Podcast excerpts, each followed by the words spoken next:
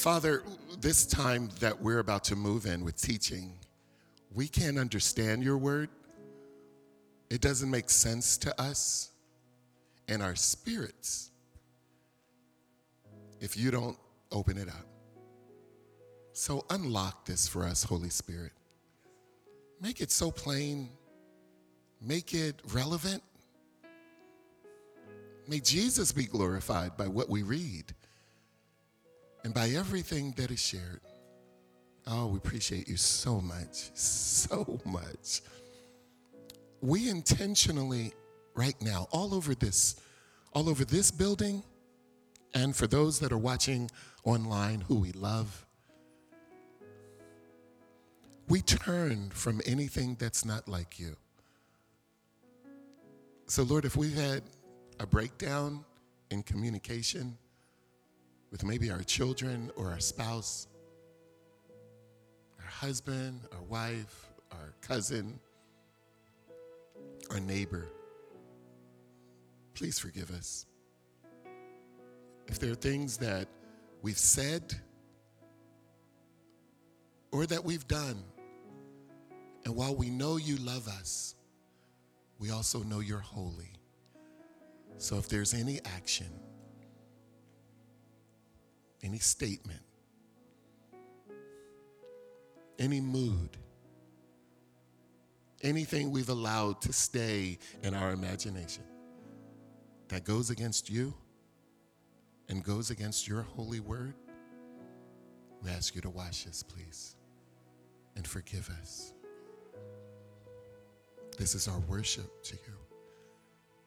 We know that the highest form of worship, Lord, is obedience. And so we come saying, Help us as we move forward. Thank you for your forgiveness, but help us to stand for you. In Jesus' name. Amen. Man, I love repentance. And if you have been afraid of repentance, Get comfortable with it.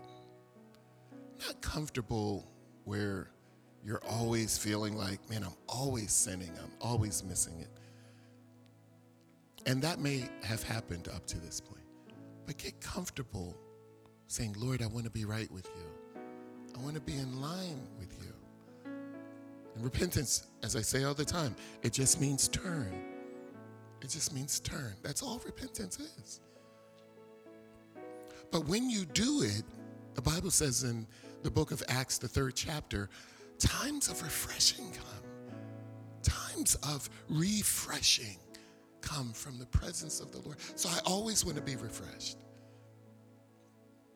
And that's vertical and horizontal turning. So if somebody has done something to you in family, be quick to forgive them. Don't hold it don't talk about it. Don't spread it. Be quick. And if you're having a hard time forgiving them, say, Holy Spirit, help me.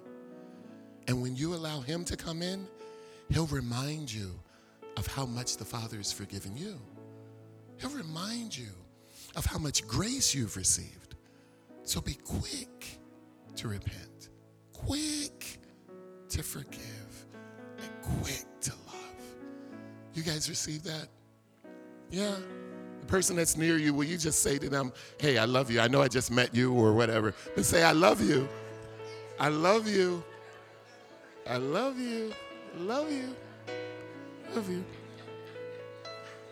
So you you know what love is.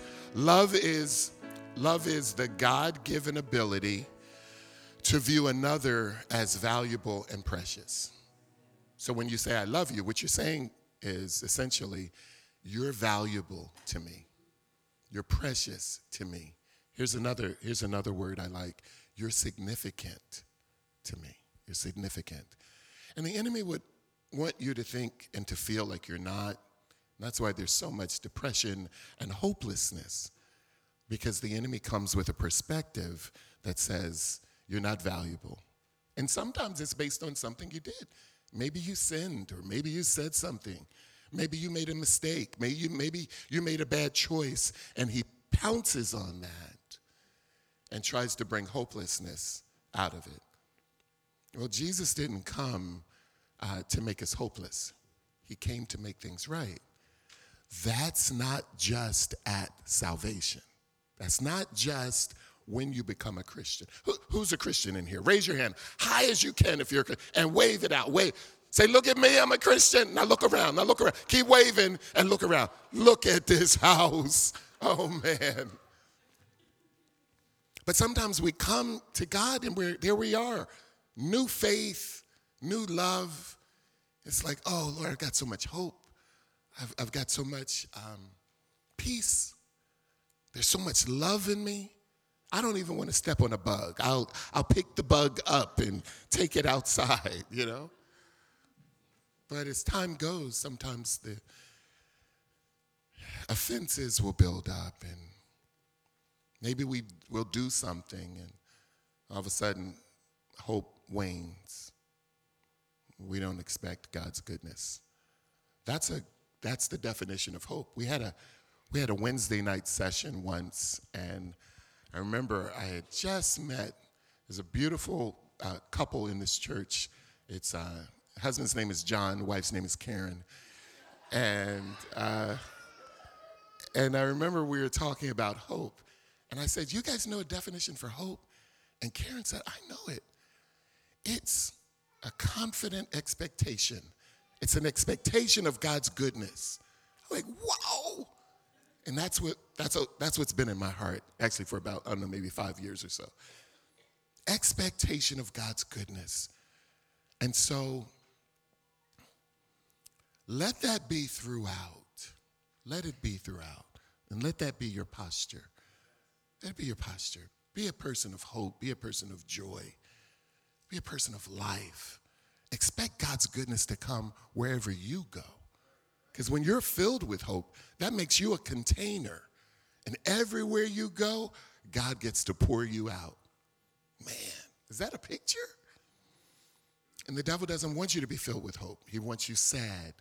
He wants you hopeless. He wants you depressed. He wants you in fear. Fear.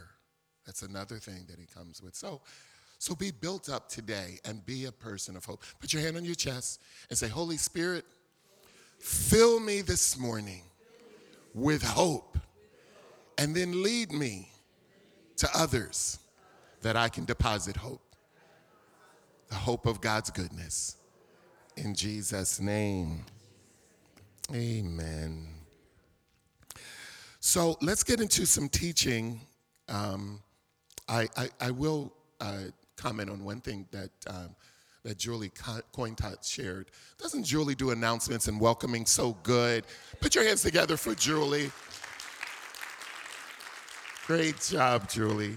But she mentioned something that's happening in the tri state area on Pentecost Sunday. Remember, there's a period of time between Jesus being raised from the dead and then him ascending. And when he ascended, he said, I want you to go and wait for the promise of the Father.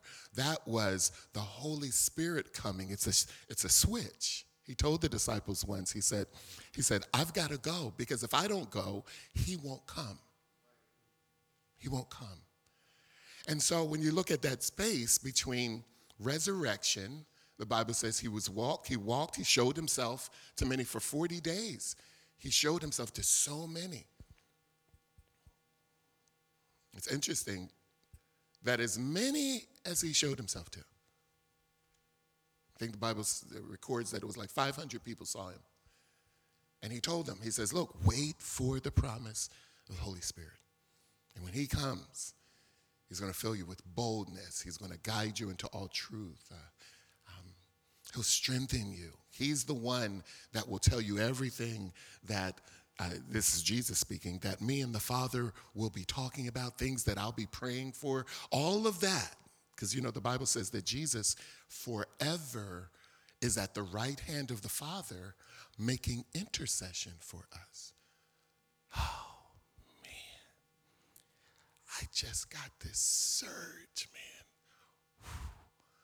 And here's the statement so if you never think anybody's praying for you, always know that Jesus is praying for you. He is forever making intercession to God on your behalf. And so there they are talking, there they are communicating. And Jesus says in St. John chapter 16, verse 13 to 15.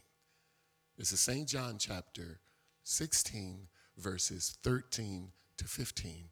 He says, When he comes, talking about the Holy Spirit, he's not going to talk about himself.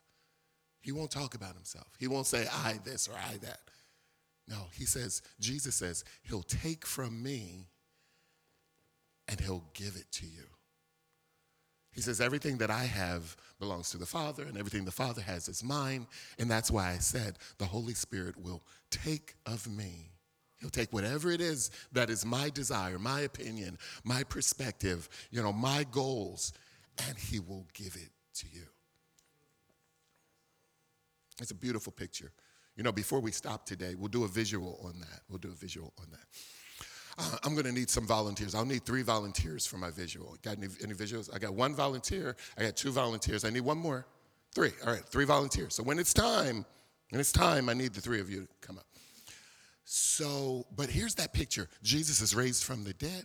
He goes, shows himself to his disciples. He goes all over the place. 500 people he reveals himself to. And here he is on that day, and he's about to literally go up.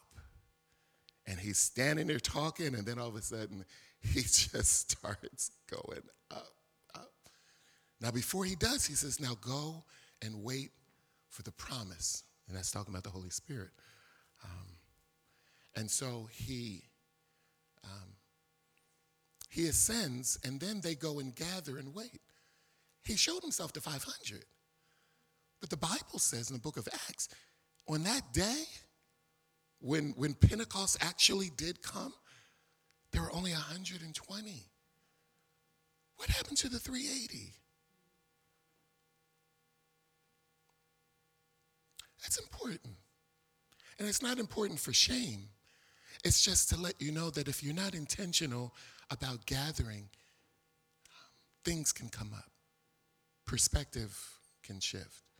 And you may not see the need for it, but they were all there in one place. And they were on one accord. And I think it took time for them to get on one accord. So as I said last week, you know, there were those who had issues. Had issues. So it took a little bit of time for them to work those things out. But it says, when they were on one accord, here comes the presence of the Holy Spirit. And He's here. The Holy Spirit is here. Now, do we want to yield to Him better? Yes. Do we want to learn His voice more? Yes. Why? Because just like Jesus said, I must work the work of Him that sent me while it's daytime, because night is coming and we won't be able to work. And that's for us as well. It's for us. We have to do the very things that he, when I said earlier about I learned how to give ministry away from Jesus, that's what happened. He was here and he's like, I'm going to leave and I'm going to give it all to you. I'm the light, but you're now the light. And so we, you know, we unpack all of this, and this is why I take moments to teach on something. I take a rabbit trail, or you know, and I'll, I'll just talk about some things just to get it in your, in your heart. And I'll say it over and over again. And that's part of, part of my teaching on repetition. I'll bring it up today. But going back to that gathering, this tri state gathering, we have all these tribes that are all over. And, um, and the Lord said, let's, let's move forward. Let's, let's all come together in the region. And so we've got, you know, we're, we, we have it set for 3,000 people to come. But we've got busloads coming from just, man, all over Delaware, New Jersey, Lancaster, Pottstown, all within the Philadelphia region. They're coming. Um, and we're gathering at the Pennsylvania Convention Center on Pentecost Sunday. That's May 28th. It's going to be a Sunday afternoon. It's going to be from 4 to 7. And even here, I would love for you all to be a part of that. And so um, we'll, we'll get a bus and we'll, uh, we'll start getting some signups because we really want you guys to be there. Um, we're gathering all, all over. And there are th- three things that we're going to pray when we get there. We're going to pray repentance in the body of Christ. This isn't for, this isn't for our county and, and for our city and for our, our state. Mm-mm. It's for the church. This is a church gathering. And um, we're going to pray into repentance. It's going to be individual. We're going to have some, some small group stuff, and then we'll have some, some group sharing. Um, we're going to have beautiful music that'll help, but it's not speaker driven or high energy entertainment driven. No, this is us coming together as the church because we want to see three things happen. We want repentance to come with us, we want there to be oneness with us. We're going to pray into church unity. And then we're going to pray for um, a greater advancement of the Holy Spirit through the church in our region uh, New Jersey, Delaware, Pennsylvania. And only the church can lead the way. And so I, I'm, I'm not being ambiguous about this. I'm not, I'm, I'm coming straight forward, flat footed, flat footed, which means I'm not tiptoeing around. That's what flat footed means. I want all of you to be there. And I've been to churches all over the region um, saying just that. But this is, this is us. So you know, I, I definitely want us to be there. And it'll be from 4 to 7. We'll end service early that day, and, um, and we'll, we'll get down there and we'll gather and, and we'll have a great time. All right? Now help me, help me with this. Look at somebody and say, We need to be there. We need to be, we need to be there. All right? Okay. Okay. All right. So um, let's, oh, and so you can, uh, they'll have it up on the screen. There's a QR code that you can take a picture of. And if you don't, you know, just go to come to the altar. They, yes, they can scan. They can scan the QR code. Do they have cards? Have it been given out? Yep. Okay. And we'll have some more next week.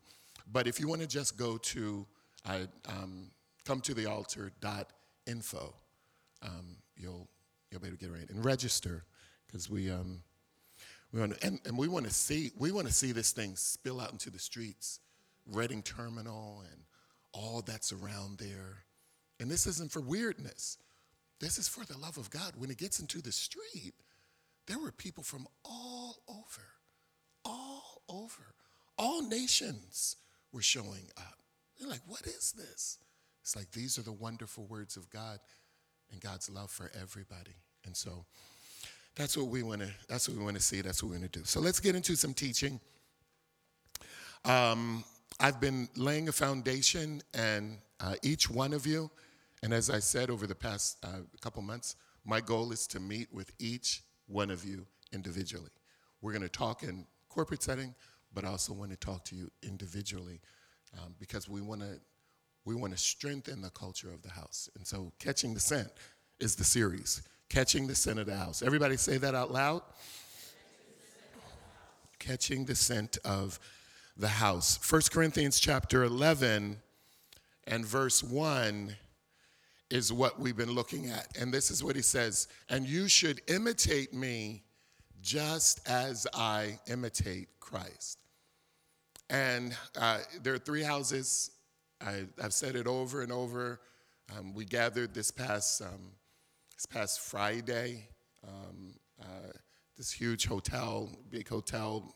I think it was like 300 plus during the day, leaders um, from all over the region. And then um, in the evening, we had, you know, you know, 300 teenagers and young adults and we're all learning how to lead people to Jesus in a practical way. Represent Jesus well, not weird. Everybody say that. Say, I want to represent Jesus well, not weird. Not weird. Not weird. Not weird. And so, but when we're doing that, we're, we're looking at, hey, you know, what is, what is this, what is the scent of Jesus? And while we were there, we were talking about those three temples. Me, I am the temple of the Holy Spirit. So I've got a house. It's my physical temple that Jesus resides in through the, through the power of the Holy Spirit. And then the house that I live in, we were praying over our individual houses earlier. God, fill my house, fill our house. I live when, you know, Trinity Turn. Lord, fill Trinity Turn. Fill my my house where Pam and I and our, our youngest son live. Fill it. But then um, here's the a bigger expression of it. There's an individual expression, there is a family expression, and then here's a body of Christ expression. And we gather here, you know, twice a week, and we want the Spirit of God to be here. Ezekiel 47, if you want to write that, that passage of scripture down, verses 1 to 12, talks about what happens when the house is filled.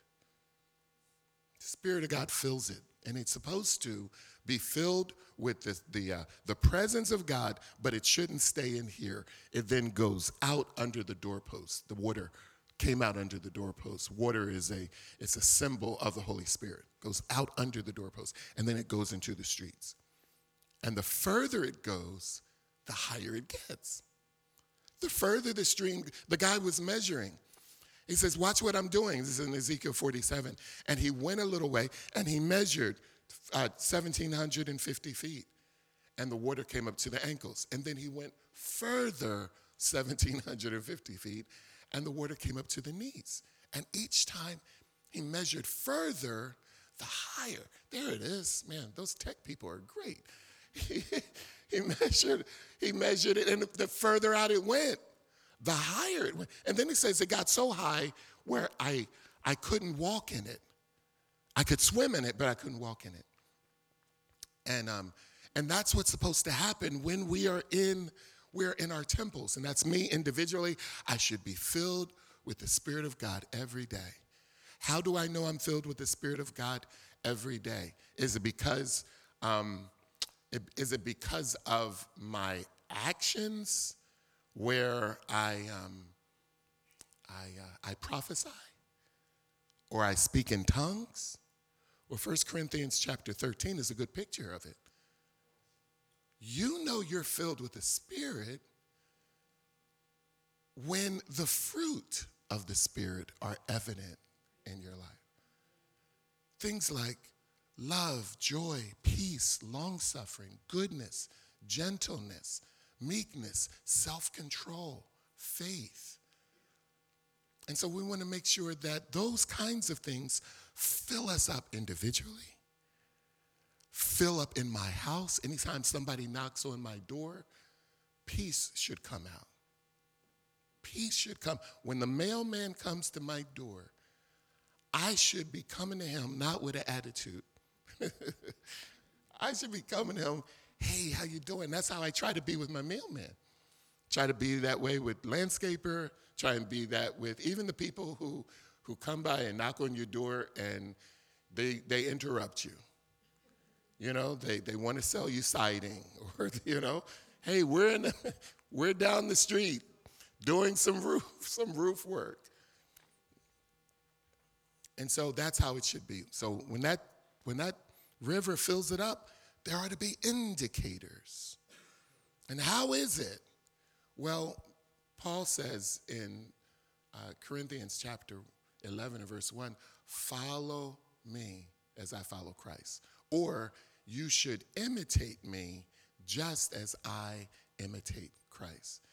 So, speaking of this temple, which should be um, representing it in your house and in your individual life, we want to make sure that there are certain things that flow around here every time somebody comes in. Every time somebody comes in. Every, each time. There's a, there's a wonderful young adult um, here. Her name is Lana. And just the presence of God should happen in, with that interaction. There's another brother here. His name is Duncan. And, and as I meet with him, it's like, oh man, his, his son, wonderful son Jeremiah, beautiful, beautiful 11 year old daughter named Jennifer. And as I meet with him, it's like, man, the scent of the house should be there. It should be there. And that's not just for them and for me, but it should be for you as well. We're going to have a community, we're going to have a community day right out on um, the lawn, all of the property. Give me a heads up. All of the property. There are those who have been dreaming. I know Dawn's been dreaming about this. We're going to have a big community day. And in this community day, we're going to have so many things. There's going to be big moon bounce and super slides. There's going to be a lot of music, food. There's going to be so much fun. And it's going to attract people. And people are going to come. When they come, the scent of the house should be there. Jesus did it. He didn't have the moon bounce and the super slide. He had fish and loaves. he, had, he had fish and loaves. And when he did, they came. And he had to make sure the guys knew, hey, remember the scent. Because they're like, how are we going to feed all these people? He's like, remember the scent of the house. And faith is going to come. And God's going to give us strategic ways on how to bless these families. Broken people will be coming those who have been experiencing depression, those who have been experiencing temptations or suicide, those who have been experiencing division in their homes, brokenness, fear, those who have been dis- experiencing division. And they're going to come because we're going to, in wisdom, in wisdom, give them fish and loaves. We're going to bless them. We're going to bless them. And when they come in the blessing, you're going to hear. You're going to hear. And God's going to create moments just like between Jesus and the woman at the well. He's going to create moments just like Jesus and Zacchaeus hanging out in the tree. And we get a chance to let the river, the water that fills up in here, get under the doorposts and be all around this property. Does that make sense? Put our hands together for God giving us vision on that. Thank you, Lord. Thank you, Lord. Thank you, Lord. And, and please know, that's not a Pastor Terry thing. That's going to be all of us. We're all going to be the participants. So I need you to start praying into that. Praying into that. And as I give ministry away, start to dream on how cool it could be. Start to write down some wonderful ideas. And every voice matters. Does that make sense? So as we look at this picture of um, creating a culture, understanding culture, catching the scent. What's the vision here? We've given you five things, five things that we look at. We look at love, we got to be solid in that. Unity, we got to be solid in that. Scripture, that has to be our basis. There's, a, there's, there's something that I gave as it relates to uh, the Word of God. The Word of God is the foundation it's the foundation, it's our stability, not just for us as a congregation, but us as individuals. So, love, unity, the Word of God or Scripture, humility, which we're going to unpack a little bit today and Wednesday, and then finally, Holy Spirit. Those are the five things. You guys got them? Write them down or take a picture. Write them down or take a picture because the whole point is that you get it. I don't want to be the kind of leader that every Sunday you guys wait for something to say, wow, good message. Woo, that's so good. No, no, no, no. You know, when the disciples were talking to Jesus, he, his plan wasn't for them to say, yo, you really preached a hot word today, Jesus. That was you were on fire. No. Jesus is trying to get the message into them because he knows he's going to be out. He knows he's going to leave and that work has to continue. Now, I'm not going to be out, but we all have to get this thing down. Because if it's one person, it ends up turning into this, this, um, this craze, which I've seen for years, even as coming up in the church and, you know, young, young Christian, teenage Christian, young adult Christian, you know, t- hero worship. We got to be careful of hero worship where everything is about the, the, the, charismatic delivery of an individual, you know, the way they dress, the way they look, their ability to, to teach and preach and, and really convince. No. That's why I appreciate Moses who stuttered. Because it shows that God can use anyone. But in our culture, we love superstars. In our culture, we love to worship, and that's really the DNA of every person.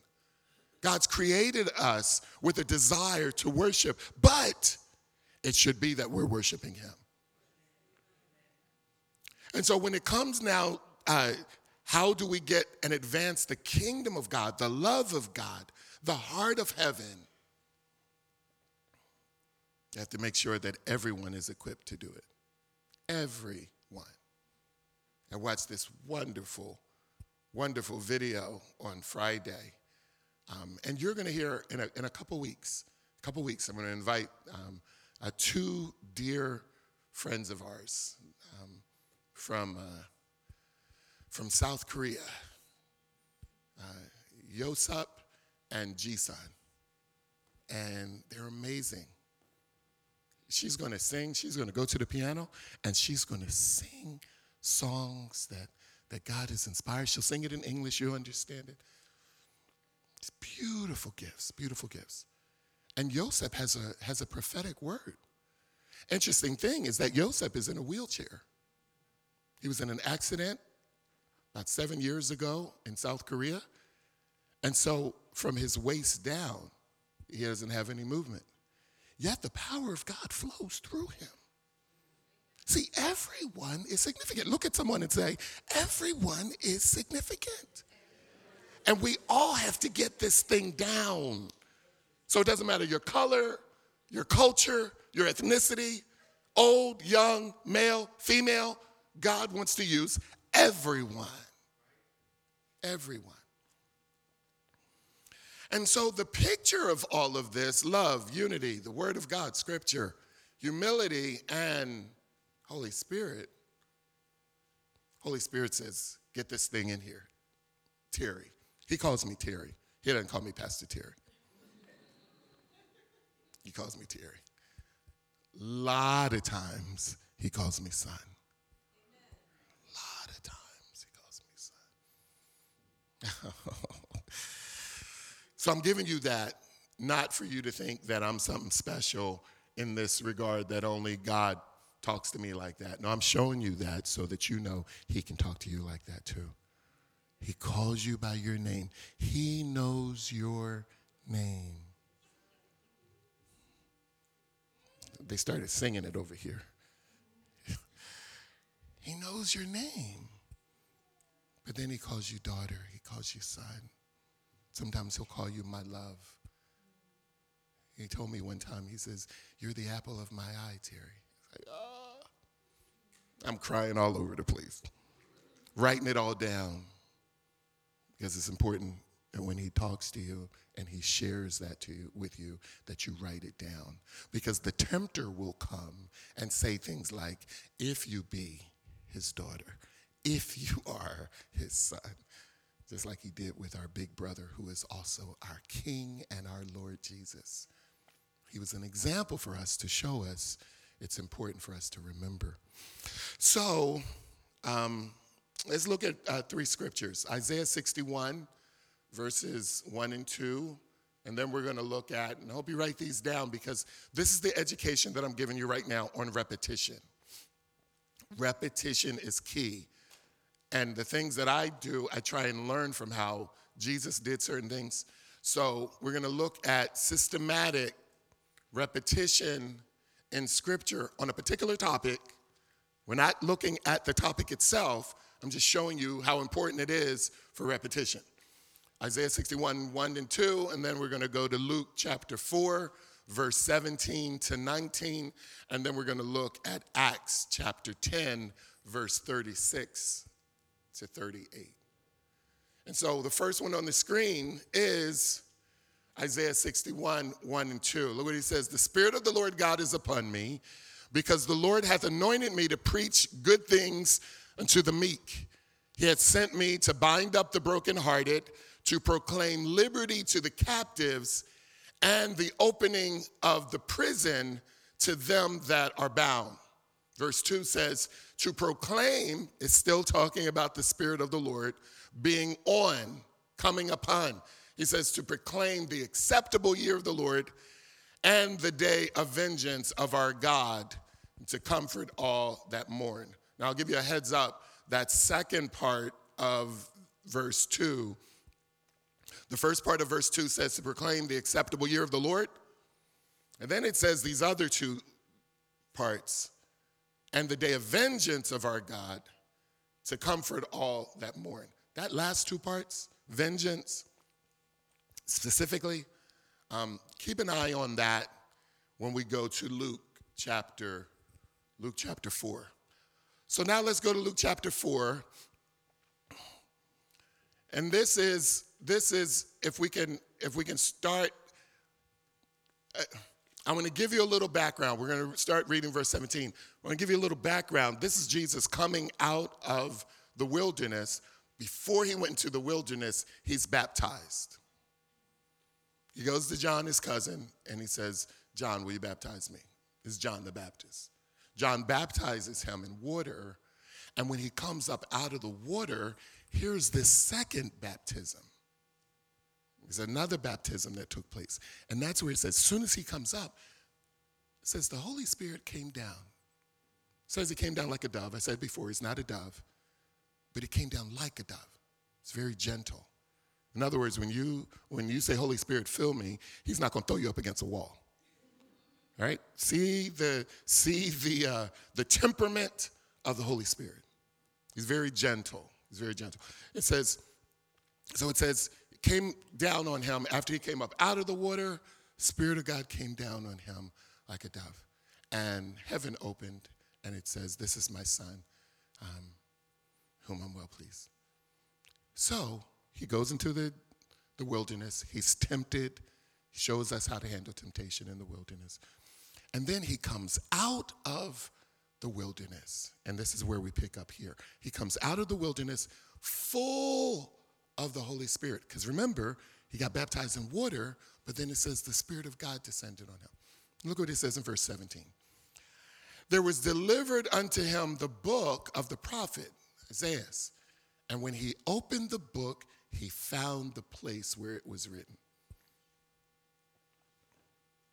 Now, I didn't say Isaiah 61, but there was a place that he looked and he found it. And it was for us what we just read in Isaiah 61. And now this is Jesus reading. Look what he says The Spirit of the Lord is upon me, because he hath anointed me to preach the gospel to the poor. He sent me to heal the brokenhearted, to preach deliverance to the captives, recovery of sight to the blind, to set at liberty those that are bruised, to preach the acceptable year of the Lord. Now, if you continue with those verses, he says, it says, at that he closed the book, sat down, and began to say certain things. Oh, there it is. Verse 20. You guys are good. Verse 20, he says, And then he closed the book, gave it again to the minister, sat down. The eyes of all of them that were in the synagogue were fastened upon him, and he began to say to them, This day this scripture is fulfilled in your ears. In other words, what we read in Isaiah 61, Jesus found it, and then he says, I'm that guy. But the interesting thing is that you notice he came short of talking about vengeance because that's not what he was coming to preach, and that's not what we're coming to preach. We've got to be very intentional when we go and share. There are loads of things that are in Scripture, but we need to say what Jesus is saying. And so, two passages of Scripture we get already. Number one, Isaiah 61. And then we see it lived out in Luke chapter 4. And that's an important message because he says the same thing everywhere. Why am I bringing this up? Because as we talk about love, unity, the Word of God, Holy, uh, Holy Spirit, humility, as we talk about that over and over and over and over and over, the pattern is, is that Jesus says the same things all the time. We've got to get good at saying it all the time because that's how we get it in our heart. He says, meditate on the Word of God day and night so it gets into your heart. And then you'll observe to do, or it'll fix your heart and then success comes as a result. Let's go to Acts. And let's see what happened from those who were watching this. Okay? So now you've got them telling that Jesus is coming. Then Jesus comes and does what he said he was going to do. He does it. And now here is Peter talking about Jesus having done it. And look what he says. Verse 36. He says, That word which God sent unto the children of Israel, preaching peace by Jesus Christ. He is Lord of all. Hey, let's say that together real loud in parentheses. He is Lord of all. Let's say it one more time, real, real loud. He is Lord of all. Come on, y'all. I'm hoarse. Come on. He is Lord of all. Man, he's Lord. I never get tired of saying that. I never I had a friend of mine, Bishop Nadi Moses from Lagos, Nigeria. He would come. I remember back when I first started uh, pastoring, I met him really in a supernatural way, but um, one of his, his sons, uh, Joshua, was coming to our church at the time, college student at Drexel. He says, You really need to meet my dad. So ended up, we ended up meeting, and uh, Nadi Moses would come. And each time he'd come, he says, We're about to say Jesus is Lord. He says, And when we do it, you can't have your hands in your pocket. You can't have your hands folded. You gotta, you gotta have your hands up and declare Jesus is Lord. Let's try it. Let's try it. Everybody scream it loud. Hands up. Jesus is Lord. Woo, woo. Of all. Of all. Of all. So look at what Peter is saying. Look what Peter says. That word, this is that word that Jesus came to preach. That word I say, you know. And this is the cool part, which was published throughout all Judea and began from Galilee after the baptism which John preached. You know the baptism that John preached. It was John the Baptist. John baptized people in water. And then in verse 38, this is the word how God anointed Jesus of Nazareth with the Holy Ghost and with power, who went about doing good, healing all that were oppressed of the devil, for God was with him. Or one translation says, God was on him. So you see the system, you see the repetition.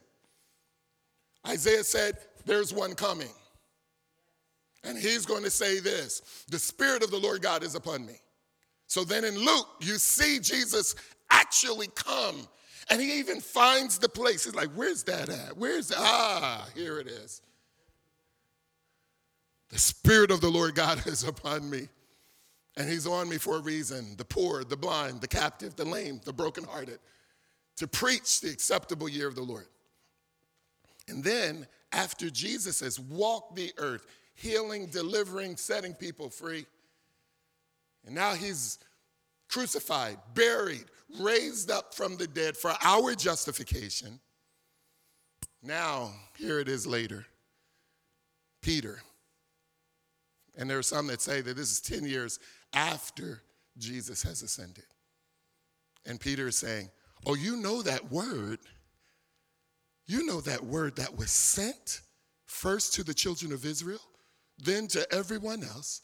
That message of peace, it was published everywhere he went. See, I see that as Jesus wasn't talking a whole bunch of different topics. Jesus was talking that same thing. This is heaven. This is what the Father says. And if you're blind, if you're bruised, if you're poor, if you're brokenhearted, if you're lame, if you're captive, if you're a prisoner, I'm here. I love that prisoner piece. You know, uh, Mother's Day of, was it last year? Might have been last year. Mother's Day of last year, Pam preached this message, and part of it gave the difference between the prisoners and the captives. The prisoners, you did something wrong. The captive, you did nothing wrong. Yet, Jesus came for the prisoner and the captive. So it doesn't matter what category you're in, he came to set you free. Look at somebody say, That's some good stuff. That's some good stuff. Because the enemy would say, Oh, you did that, so you deserve this. Jesus said, I came for the prisoner too. Came for the prisoner too. But that thing was published everywhere. everywhere. So we have to understand this picture of repent of repetition. Repetition, saying it over, saying it over, saying it. And that's why I am spending so much time on the culture, the scent at High Street Worship Center. We must catch this. Pastor, we heard this already. No, we got to hear it again. We got to hear it again. We got to hear it again. This thing needs to be preached everywhere. Every, this temple, the temple at home, and the temple that we live in. It ought to be the scent from Jesus. What is it? Love, unity, Holy Spirit, the Word of God, humility. Now, it's not in that order. We've been doing a little bit different. We went over love, we went over unity, we went over the Word of God. Let me just say this as it relates to, um, as it relates to unity. Uh, please, please don't gossip. Please don't gossip. I, I would almost beg you not to gossip. There's a, there's a fast, CGA fast. Complaining, gossip, accusation. Please don't accuse. That's a form of the devil. The Bible says he is the accuser. Gossip and slander are related. Gossip is, I'm not part of the problem and I'm not part of the solution, but I'm talking about it. And you almost have to put the brakes on. The writer in Psalms put it this way put a guard, put a guard over my mouth. Because before you know it, I'm talking about people. And so, if we're going to have a culture of unity around here, we have to make sure that we intentionally look at am I gossiping? Am I, am I in gossip's ugly uncle? You know gossip's ugly uncle is? Slander. That's when I'm talking about someone with the intent to injure them. Injure their reputation, injure their perspective, injure their character, so these are the kinds of things we got to peel back. Yeah, peel them back. Because if, if you're not careful, you start, hey, how you doing? I'm doing good. How was your day? Oh, it was, a little hard. Yeah, man. Because so and so said this. Before you know it, there you are. But in an environment like this, where we are all believers, where we are we're all supposed to be speaking the same thing, living the same thing, moving the same thing, we got to be very careful not to gossip. I refuse to gossip. Everybody say that out loud. Say, I refuse to gossip. Holy Spirit, help me. Now, what you don't want to do is hear somebody else gossiping and then say, Man, I'm so glad I learned about gossip and not to gossip, because guess what they were doing the other day? So it's very insidious. It can sneak in, but it'll destroy a family, it'll destroy a relationship, it'll destroy a business, a country, it'll destroy a church. So we have to refuse to gossip. And you'll find yourself saying, oh, wow. Now, if you look at Saint, um, if you look at Ephesians chapter 4, you don't have to go there. In your Bibles, you can just write it down, verses 31, 32. It says, Let all gossip and slander and evil speaking be put away from you, including malice. And then he gives you the opposite. If we're going to stop eating that, what can I eat? Be kind. Look at that. Be kind to each other, tender hearted, forgiving one another, just as God for Christ forgave you. So this is why I repeat it over, over and over and over. Because we can hear a cool message like, wow, Pastor, that was a great message. But then we can go home and forget. You know, uh, it takes 21 days to start a new habit and then another 21 days to get comfortable. And at some point, I don't know if it's going to be the end of May or so, we're going to go on a 40 day fast. 40 days, we're going to fast. What? Yep. But again, it's not going to be a food fast it's going to be a CGA fast. For 40 days, we're going to fast. Why? Because we need to get comfortable with this new habit of not gossiping. And the most dangerous individual is the one who has a stronghold that says, I think I'm okay because I'm a Christian and I have a reputation, so it's okay for me to say this. All I have to cover it, color it with is, look, let's make sure we pray for so and so. Why are we praying for them? Mm, you don't know? you know, but because I got a Christian label, I think I have a license. No, that's why scripture has to be our guide for stability. And there are times, even when I get around other pastors, I have to say, hey guys, we're going too far. We need to pray for them. I get around spiritual friends, close friends. And sometimes, you know, get an attitude with me. It's like, here we go. Well, let's remember what our Lord says. Say, okay, you know what? You're right. And that's, that's not a me thing. Sometimes people have to call me on it. It's like, Terry, oh, you know what? You're right. Thanks for being a true friend. So we're going to fast gossip. We're going to fast complaining. Complaining is food for the demonic. If you want spiritual wickedness to show up, start complaining. Just like that guy opened up that can of beer, and all of a sudden his friend showed up. Hey, what we drinking? Whenever you start complaining, spiritual wickedness shows up. And so if you don't want that atmosphere in your life, in your house, and in this temple, then we make a decision no, we're going to fast complaining. But you can't do it in your own strength. We need the power of the Holy Spirit. Holy Spirit, give me a strategy. Holy Spirit, help me. Holy Spirit, remind me. Remind me. And you can do it, and, and it really gets crazy with family.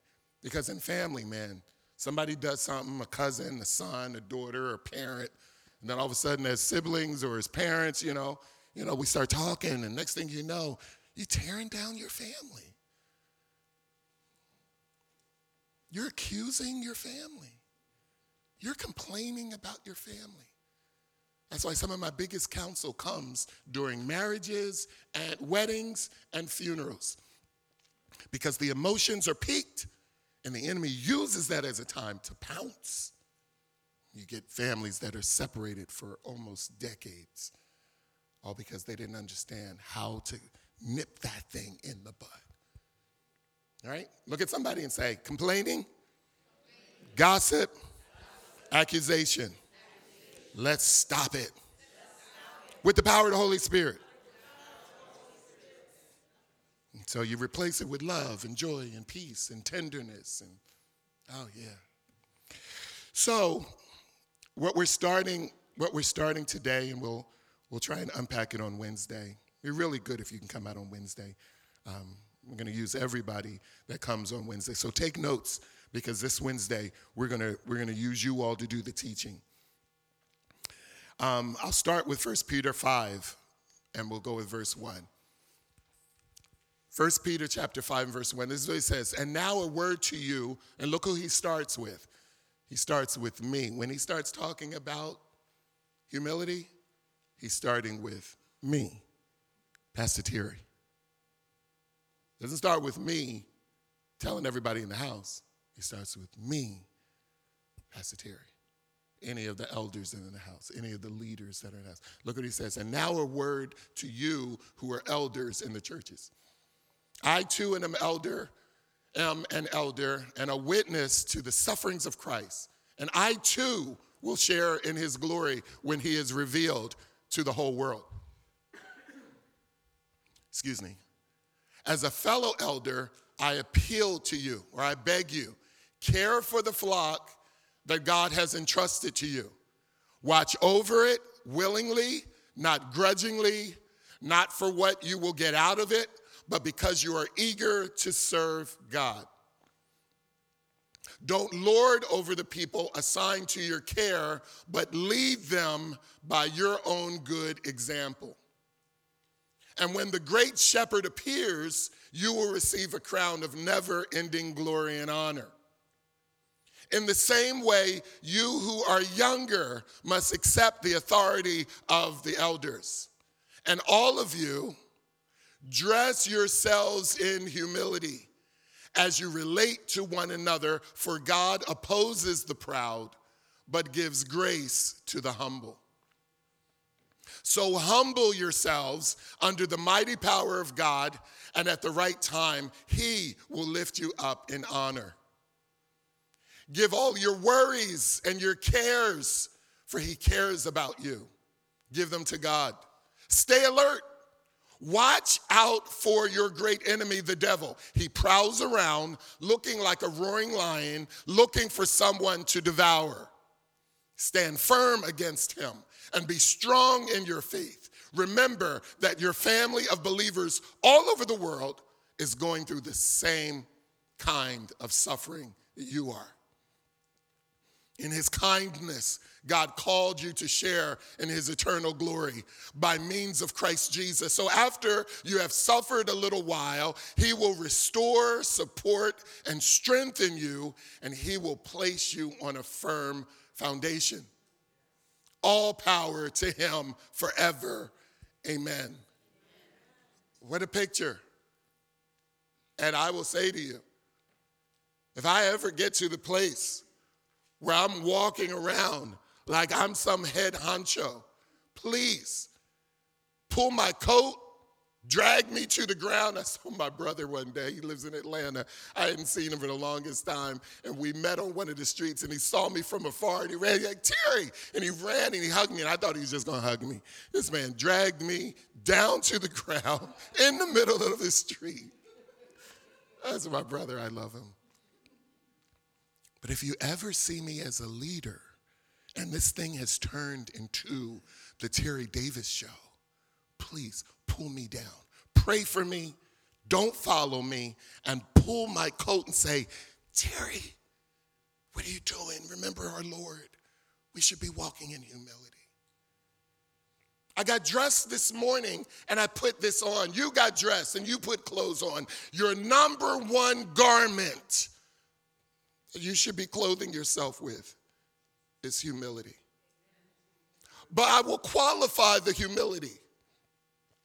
Because sometimes we think humility is just letting someone go in front of you. No, the first step to humility, and we'll unpack it as it gets into other steps, but the first one has to be before God. If you don't have that down, then you're gonna miss it. You'll even glory in your humility. And that's how you know you really got it bad. I want to read something to you from my favorite book. I have raised leaders for years. And there are people who always say, Hey, Pastor, I think God's called me to preach. Or, Hey, Pastor, I think I'm supposed to be in this position. Or, I'd like to lead in this way. The first resource I give them is a book by a guy named Andrew Murray. And you can write this down because this would be great for all of you to read this book. It's a it's an old book. It's a book by Andrew Murray, and the name of the book is Humility. It's humility. And I'll read this as I close out my time this morning.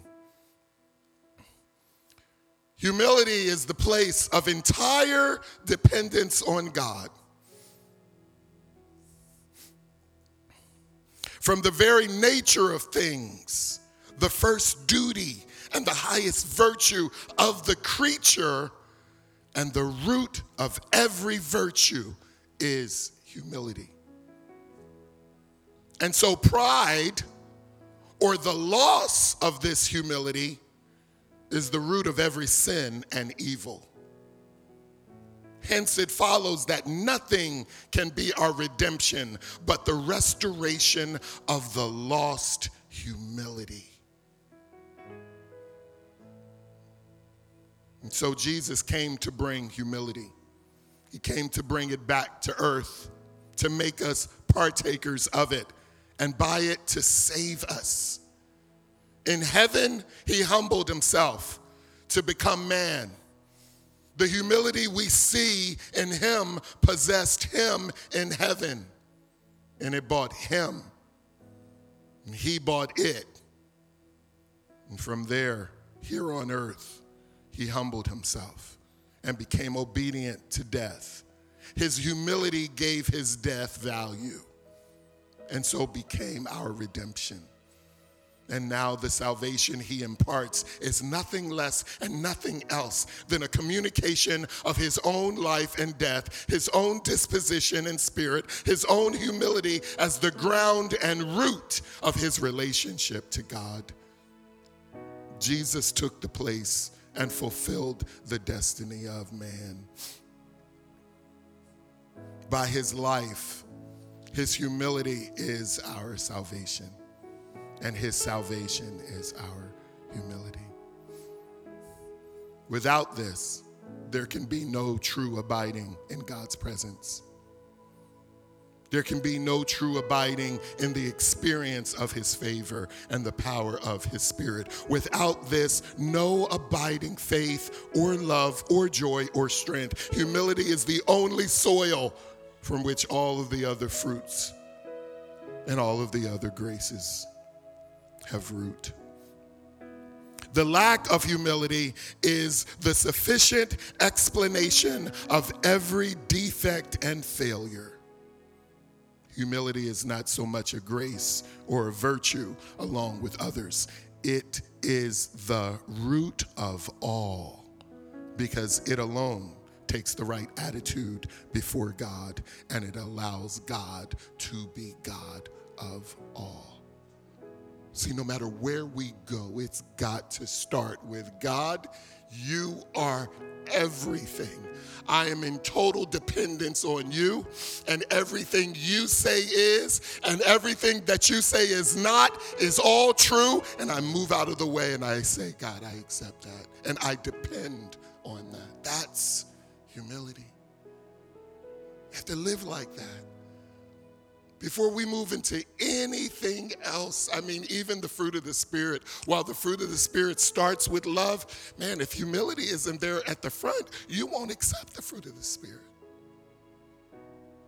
You'll choose what fruit you want or don't want to express.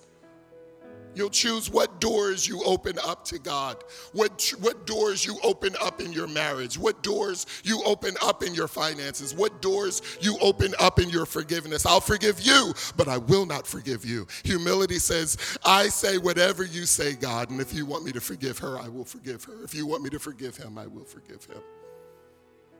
Humility says, I am totally dependent on God and on God's word. That's why the word of God comes first. It says, if you want wisdom, let's walk in humility before God. Wisdom starts with humility. Starts with humility. Humility says, God said it, I'm on it. I am on it. So hold your hand up high. And say, Lord, today, as Jesus did, I humble myself. I give to you in humility all that I am. Oh, Father God, you are my creator. I am the creature. You created me and so I give myself to you. I humble myself in your presence. Help me, Holy Spirit, to live in this posture every day. In Jesus' name, amen. If there are those that are watching online, or someone that I didn't see a hand raised here, and you've never accepted Jesus, I want you to know that first step is acknowledging I need God. I need Him. And I pray as we've talked about humility for these last few minutes, the Holy Spirit has opened your eyes to see that God is the Creator. It's God. Is he love? Yes. But he's got a plan and he's got guidelines. And I beg you, I plead with you to say yes to him. I'm not going to tell you today that if you accept Jesus, you're going to get the best job and you're going to have the best house, you're going to have the best marriage, and you're going to have the best kids, and there aren't going to be any problems. I'm not going to tell you that because we live in a fallen world. But I will tell you that with all of those things, God is good and He is a provider and He is a rewarder of those that seek Him. And I ask you and I plead with you humble yourself before the one who created the heavens and the earth. Say yes to him. Say yes to him. And whether you have a lot of money or just enough for every day, there is no life like life with God. There is no life like life in Jesus. And so please make Jesus the Lord of your life because he loves you and he wants to put you in relationship with the creator of the heavens of the earth, God the Father. It's simple. Just say, Jesus, I believe you died for me. Jesus, I believe you, you were buried for me. Jesus, you were raised up from the dead for me. And I ask you to raise me up in a new life in God. I give myself to the Holy God through the blood of Jesus Christ. Amen. Amen. Look at somebody and let them know God is so good. Say, He's huge, but He's also good.